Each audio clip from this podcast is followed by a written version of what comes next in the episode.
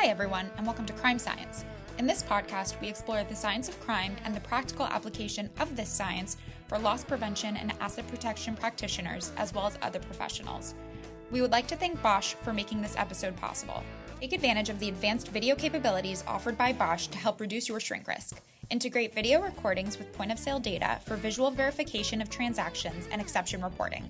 Use video analytics for immediate notification of important AP related events and leverage analytics metadata for fast forensic searches for evidence and to improve merchandising and operations. Learn more about extending your video system beyond simple surveillance in zones 1 through 4 of LPRC's zones of influence by visiting Bosch online at boschsecurity.com.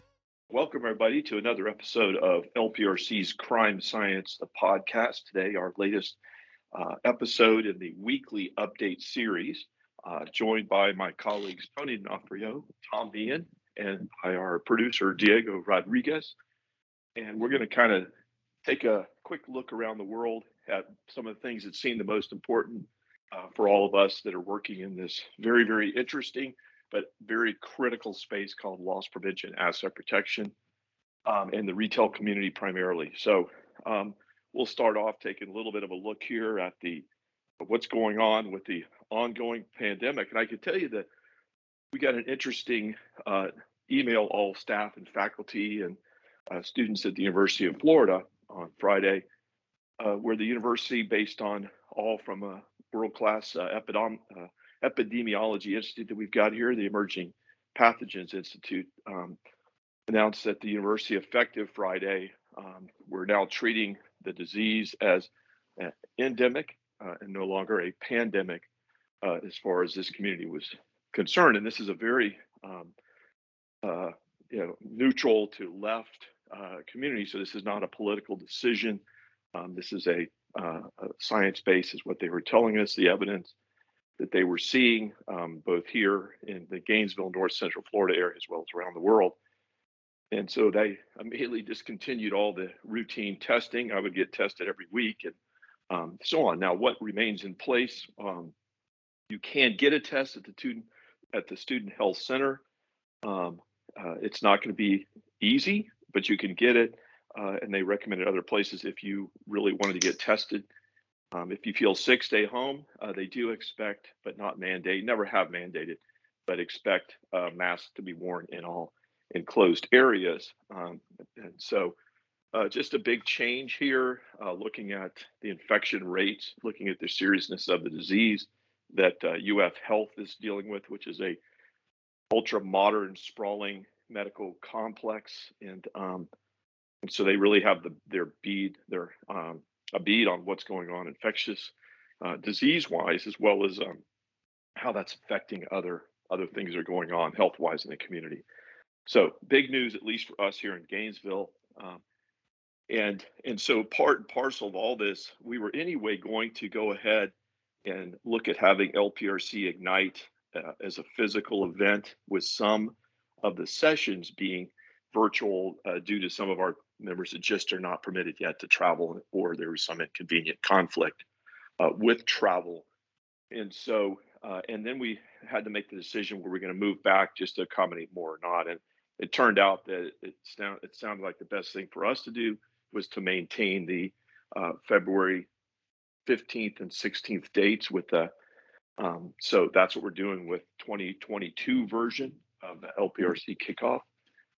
I think we've got about now 30 people registered. Uh, this is not a numbers game with this. This is our leadership gathering. Uh, we have our board of advisors. We have our LPRC Innovate Advisory Panel, which is also mission critical here for us. Um, and then we have our working group leaders uh, that are all the ones that are tabbed to come in.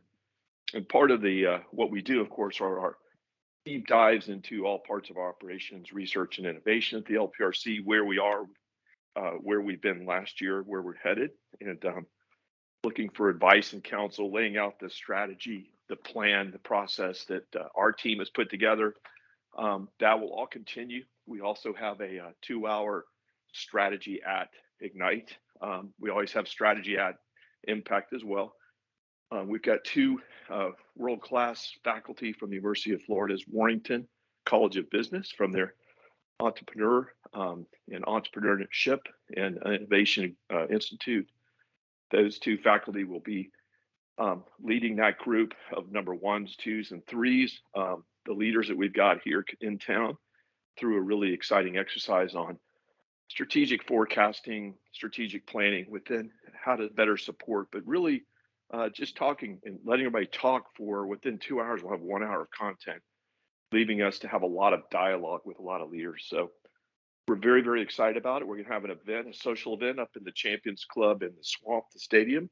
Uh, those of you that have come to LPRC Impact will remember we always have that uh, social event uh, in recent years up in that uh, Champions Club. So we're excited about all the possibilities, the labs, the tours, the things we'll be doing. Um, I think are going to, uh, to put it bluntly, blow some people away with the new capabilities and things that are happening here at the LPRC.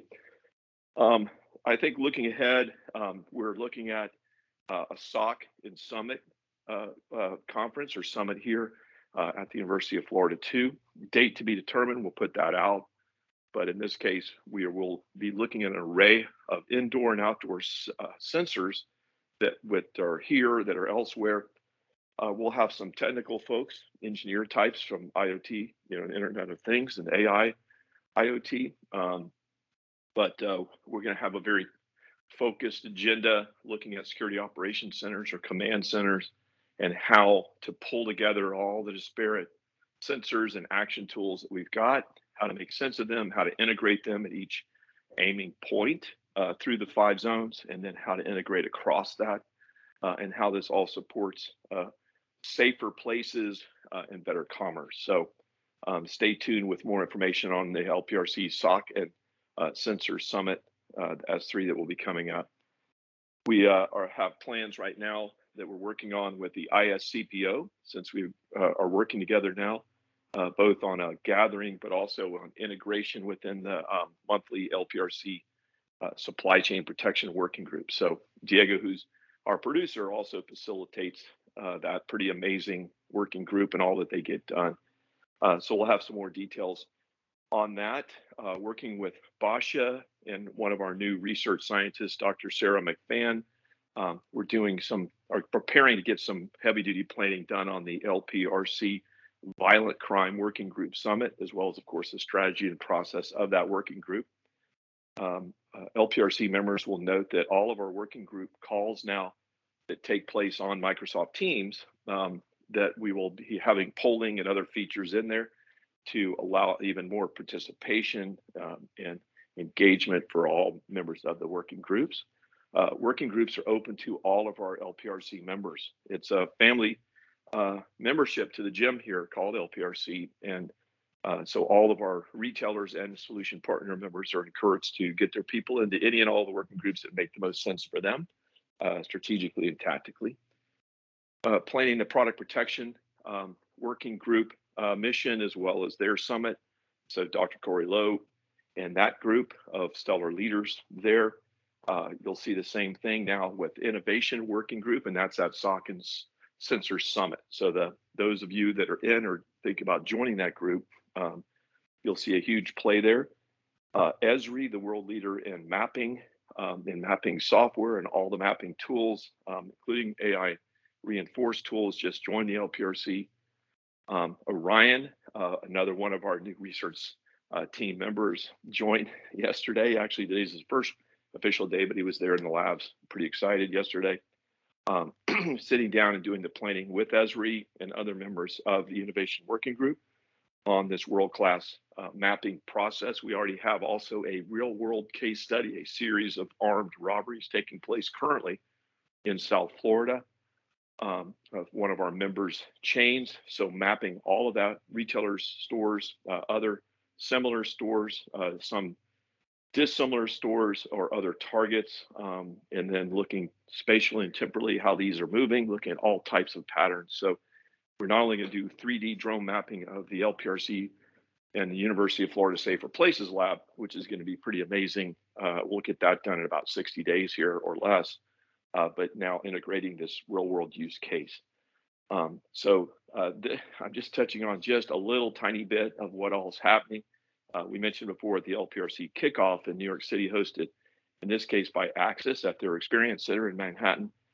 we laid out the uh, 2022 draft research uh, plan, and um, that's of course going to be fleshed out, refined um, during the uh, board of advisors and the LPRC Innovate uh, advisory panel meetings to make sure that we're good to go. Um, some more technology on the way. Uh, I can't disclose yet in the form of servers and GPUs, um, but things are happening here, and uh, a good problem, but we're just trying to find places for all of our team, new team members to sit and be the most productive that they can.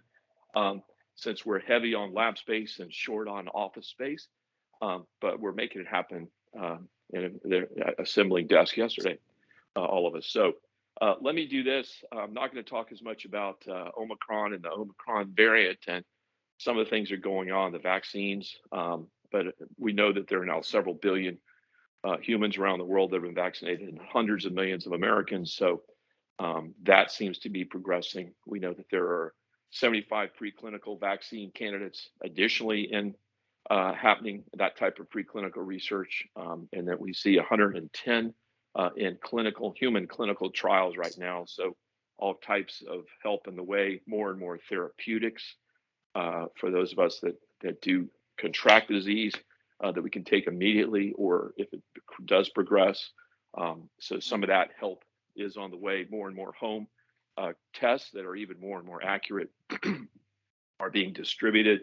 So those that feel bad can take that action. So uh, and N95 and other KN95 and other more effective masks have been gone, you know, in mass production is caught up, and you so you see those being distributed everywhere uh, for tight constricted places. So uh, with no further ado, if I might uh, go over to Tony D'Onofrio. Tony, if you could take it away.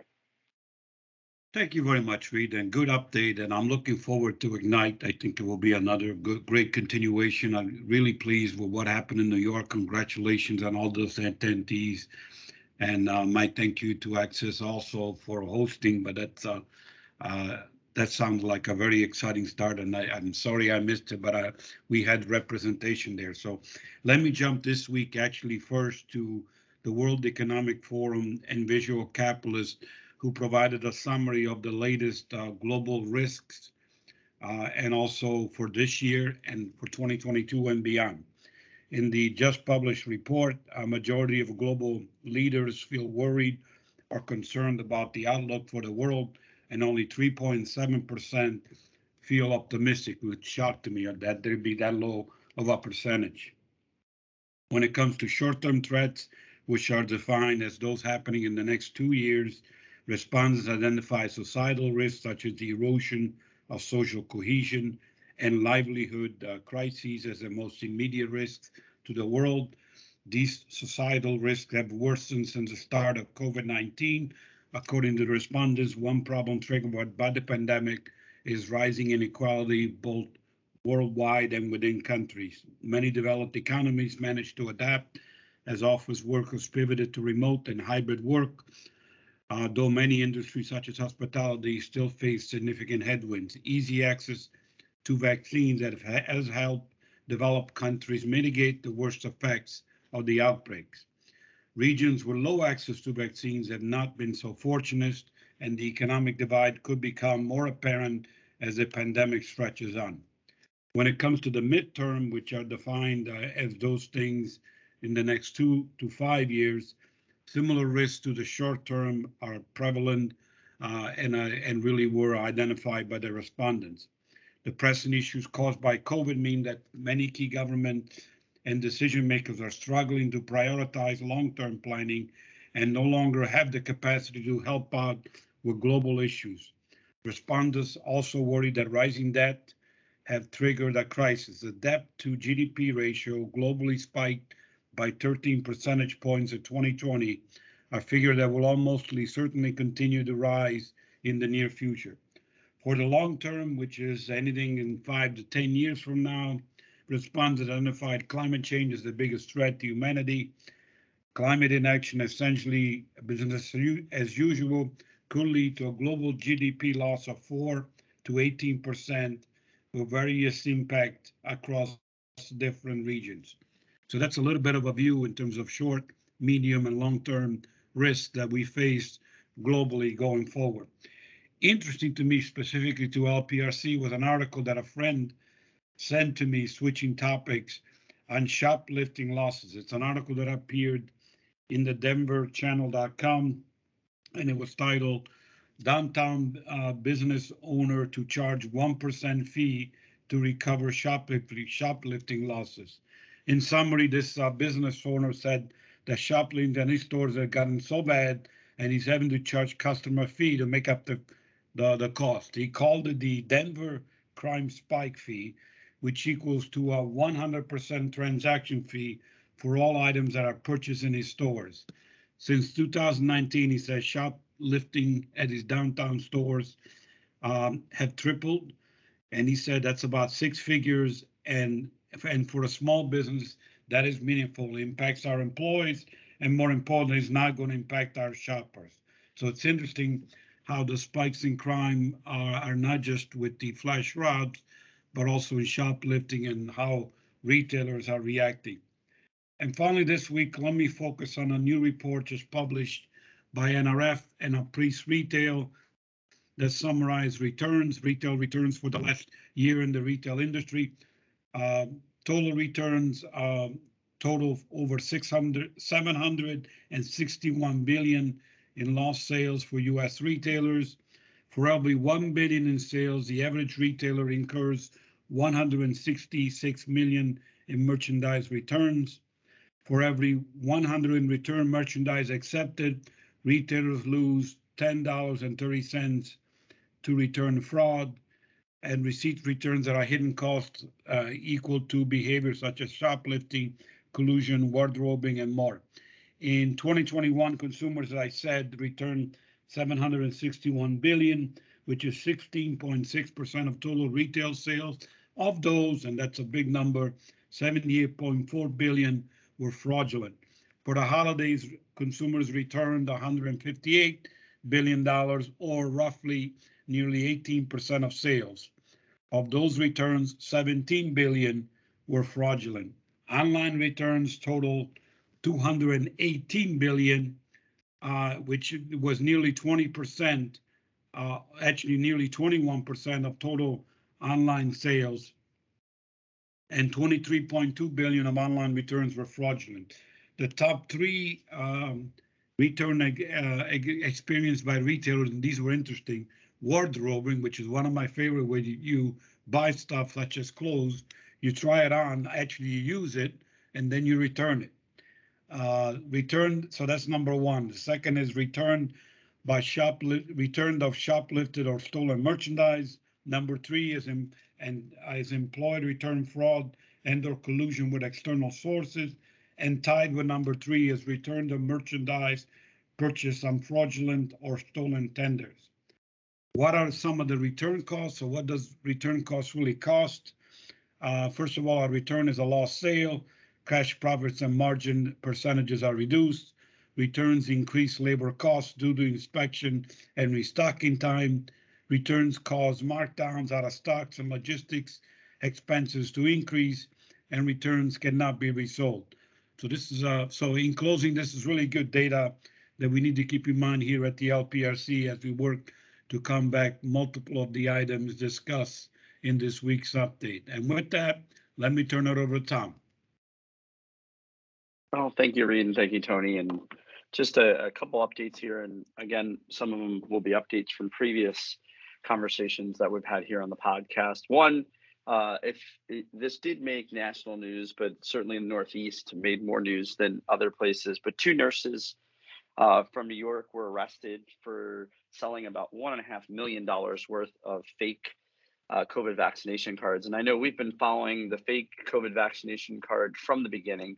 Um, really, really, uh, I think you know, 90 some odd weeks ago, we we talked about that once the vaccination started rolling, this was happening. But now you have uh, two nurses that were arrested. The interesting part, and the, the story has a little bit of a twist to it, is that one of the nurses' husbands is actually a police officer. So I think there's more to come on the story and unfolds whether or not um, the, he'll be implicated at all uh, is left open still. But when you think about um, one and a half million dollars to individuals selling that many um, that many fake vaccination cards, and they actually kept a ledger. So interestingly enough, when um, we talk about uh, we talk about these things all the time, uh, you know, criminals aren't always smart about the way they activate, especially uh, do things, especially when they get um, comfortable. But they had a handwritten ledger, and so uh, a lot of the major news publications actually had a photo of that handwritten ledger, uh, explaining how much they were making, what they were doing, uh, what they were charging. Um, adults were $220 and $85 for kids. So think about think through that. So 220 per card for an adult and, and $85.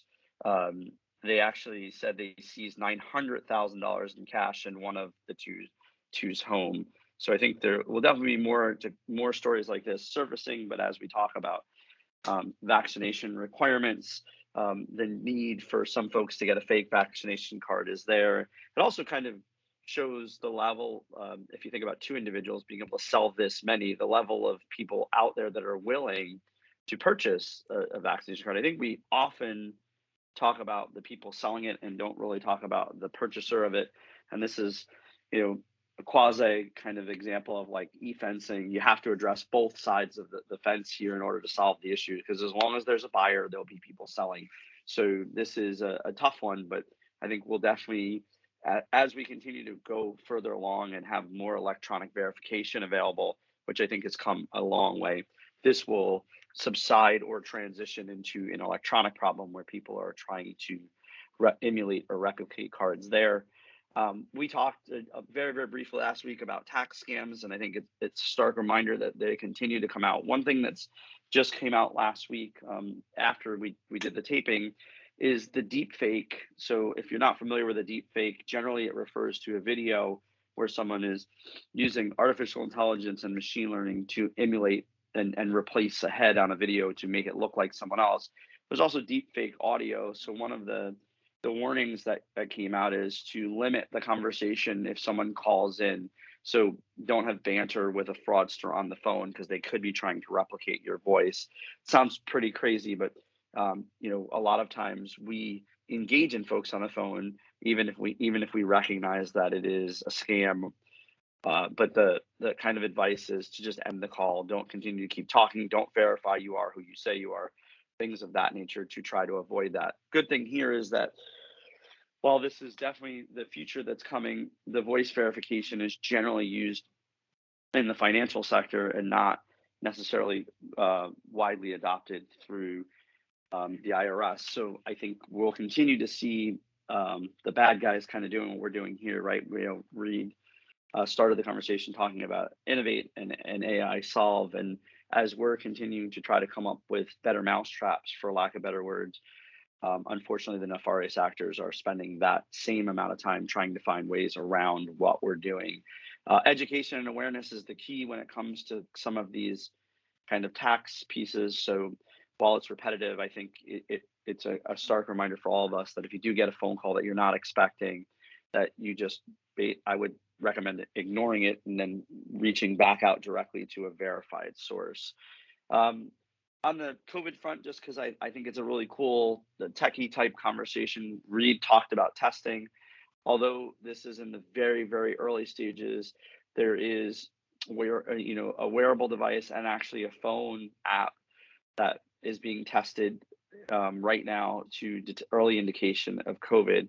Um, there is actually a couple companies that are, are coming out and working through that. Uh, I would be um, misinforming you if I could tell you the specifics because this is very new. I do know that um, Smart Lamp, which is one of the apps, um, I've seen similar technologies to check body temperature and pulse by the you know extreme color changes in your skin.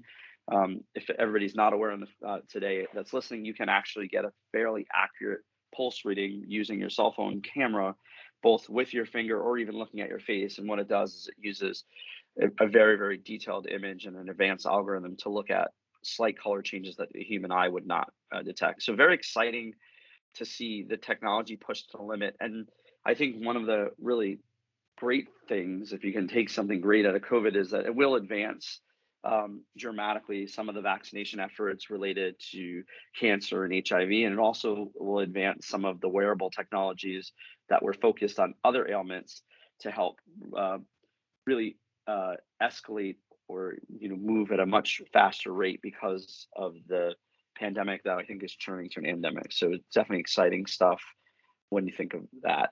Um, just a quick update on kind of the Russia Ukraine conflict. Um, there's been, uh, while I'll say there are reports, they're not necessarily firmly substantiated yet that um, the Department of Homeland Security and really um, a couple other three letter organizations have made a very uh, bold statement publicly that they believe Russia will uh, launch uh, fairly sophisticated cyber attacks against critical American infrastructure. So, U.S. intelligence ag- agencies are bracing for that. There is no real specificity to that. We did talk a little bit about before last week. We did when um, the Cybersecurity and Infrastructure Security Agency sent out the alert. We mentioned it on the podcast briefly. But as the tensions uh, rise in the U- Ukraine and Russia, um, there is a, a lot of information to support that Russia may take uh, a, stance of cyber attacks against the U.S. Traditionally, and I'm making a, a general statement, when you find from that, what you find from that region is that they are not necessarily nation state um, you know they're not necessarily always nation state attacks there are some nefarious actors in that region um, eh, that really are very sophisticated and take a, an attack for a financial gain as we saw with the uh, colonial pipeline and some of the other things that occurred uh, REvil and, and jbs the beef plant and last year those were um, not believed to be Russian backed, although there is a belief that Russia would have known. So we'll keep we'll watch this space as the podcast and kind of uh, continue to give updates because we do think that there will be an impact here.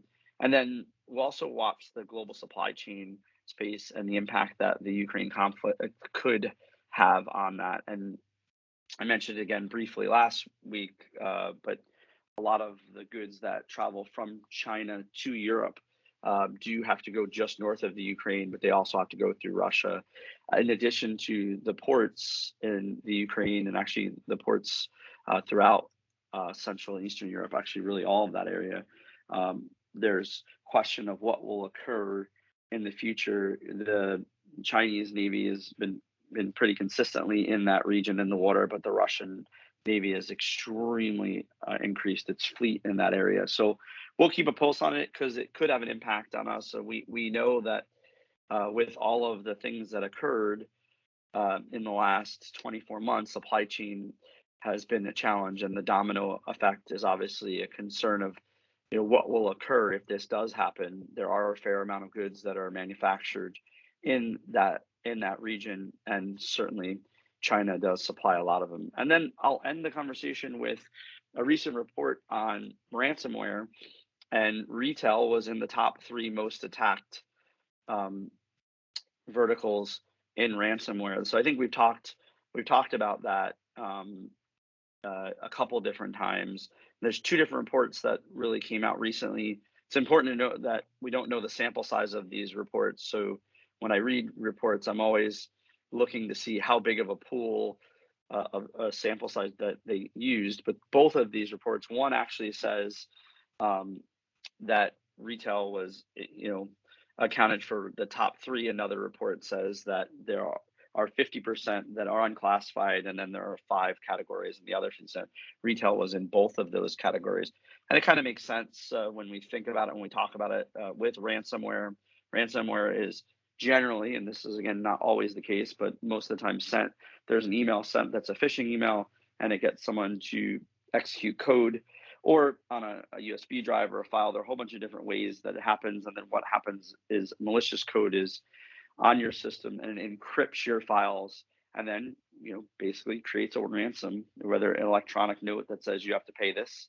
Uh, we know that there were several uh, corporate entities and even some government and, and both local and, and state government uh, facilities that had significant attacks last year and um, so this is a, major threat, and the landscape for retail is large, right? If you think about the number of people that have emails, the number of people that have access to machines, um, the, this is definitely not a surprise on my on my side. Looking at it, it just kind of is again that that same, although repetitive reminder that if you're not expecting a file, don't don't click on it and take that extra 15 to 30 seconds to send a text message to an individual to validate, hey, sent something I wasn't expecting it.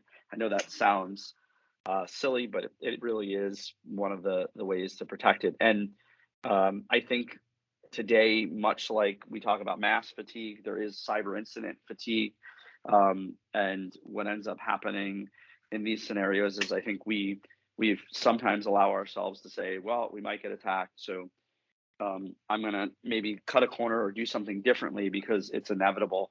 Um, and what I encourage everybody to do here on, on the call and on the podcast is just to uh, stay vigilant in what you're doing, uh, making sure that you're you know looking at emails from where they come from because a ransomware attack is not only costly but extremely disruptive to any business, any academic institution, really anybody, including personal folks, because uh, there's an emotional tie of I can't get my things back. There's a time and there's a financial piece. And with that, I'll turn it back over to Read. All right. Thanks so much, Tom. And thank you, Tony, for so many great insights. Um, again, as always, if you're interested in learning more about how to become uh, engaged or get your team engaged for their individual professional development, for your problem solving uh, as a team, as an enterprise, we're always at LPRC uh, and we are lpresearch.org. Uh, reach out, please, to operations at lpresearch.org. Uh, we always want to hear your questions, your comments, your ideas, your suggestions. So, um, everybody, stay safe out there and stay in touch. Thanks, everybody. Thanks for listening to the Crime Science Podcast, presented by the Loss Prevention Research Council and sponsored by Bosch Security. If you enjoyed today's episode, you can find more crime science episodes and valuable information at lpresearch.org. The content provided in the Crime Science podcast is for informational purposes only and is not a substitute for legal, financial, or other advice. Views expressed by guests of the Crime Science podcast are those of the authors and do not reflect the opinions or positions of the Loss Prevention Research Council.